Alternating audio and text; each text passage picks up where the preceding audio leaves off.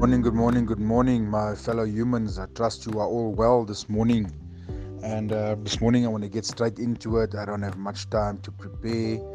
And this is coming straight from my spirit. And it's something that I've, I've thought about yesterday.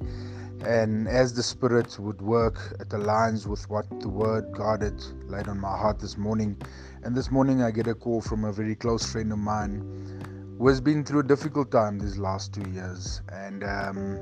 he's left his previous job which he had loved because of circumstances and people that he um, was undermining him, and um, he sought new opportunities. He got something, and he's been praying and praying and praying for something to come along that would uh, be more beneficial to his life, and as a young man growing and having to establish himself in, in life.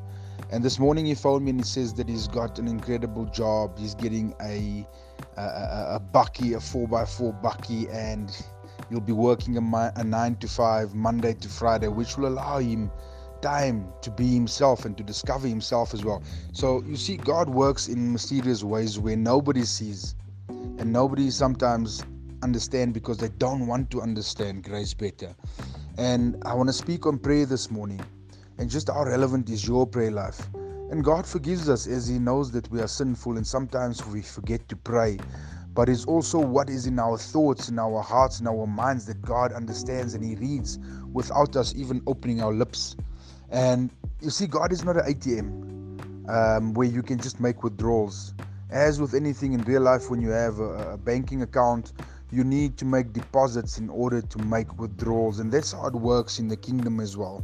You know, you need to make deposits into the kingdom. You need to, to submit your supplications to God. You need to submit your prayers, your ah, your prayers to to His throne of grace, and ultimately, He will put you on that throne, and He will highlight you, and He will grant you that breakthrough. So this morning, I want to ask you: have you ever called out to God when you were in trouble, pleaded with Him over something important to you, wept before Him as you repented? God loves the sincere praise of his people. How many of you have found yourself in circumstances where you said, God, just help me through this and I will serve you. God, just help me through this and I will follow your commands. God, just help me through this and I will do good in your kingdom. And when God has come through for you and you had failed him because you had not stuck to your, to your promise.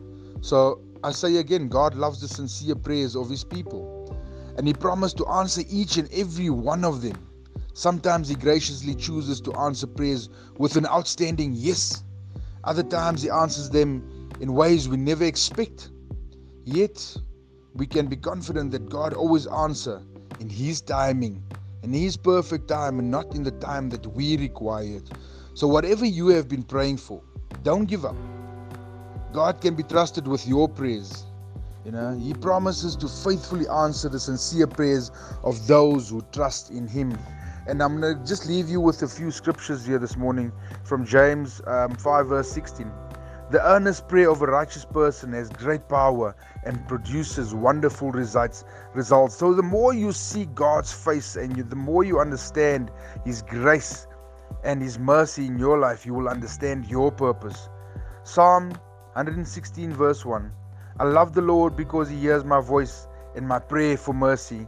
God can only hear your voice if you consult with him, if you interact with him, if you seek his voice and his face. Psalm sixty-five verse five. You faithfully answer our prayers with awesome deeds, O God, our Savior. Psalm six verse eight to nine. Go away, all you who do evil, for the Lord has heard my weeping. The Lord has heard my plea. The Lord will answer my prayers. Psalm four verse three. You can be sure of this.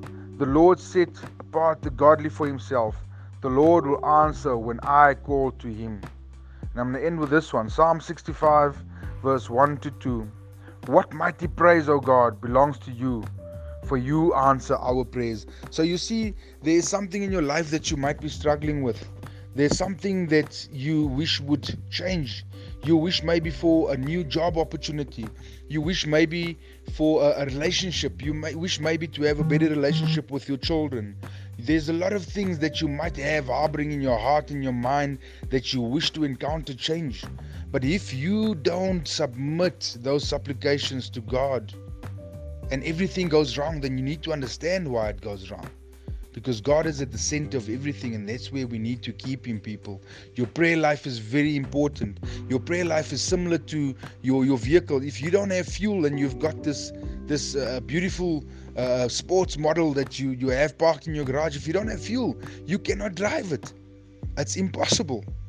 So you need to fuel up your spiritual life so that you can journey towards the breakthroughs and the things that you ask of God. If God, um, if you don't submit your supplications, you're treading by your own and you're leaning on your own understanding and your own abilities. And just how long are you going to carry on on that trend? You know, they say we get older and we get wiser. And I plead with you this morning um, to, to understand God's grace better. And every morning when you wake up, you don't need airtime, you don't need data, you don't need to send an email. You open your eyes, you open your mouth, and you can speak to God. You can speak to Jesus and, and ask them to help you to change your circumstances around. And the more you do good in the kingdom, the more you will encounter that grace and that change in your lives. Um, I hope you all take something from this this morning. And um, I wish you all a beautiful day. Much love, Mister O.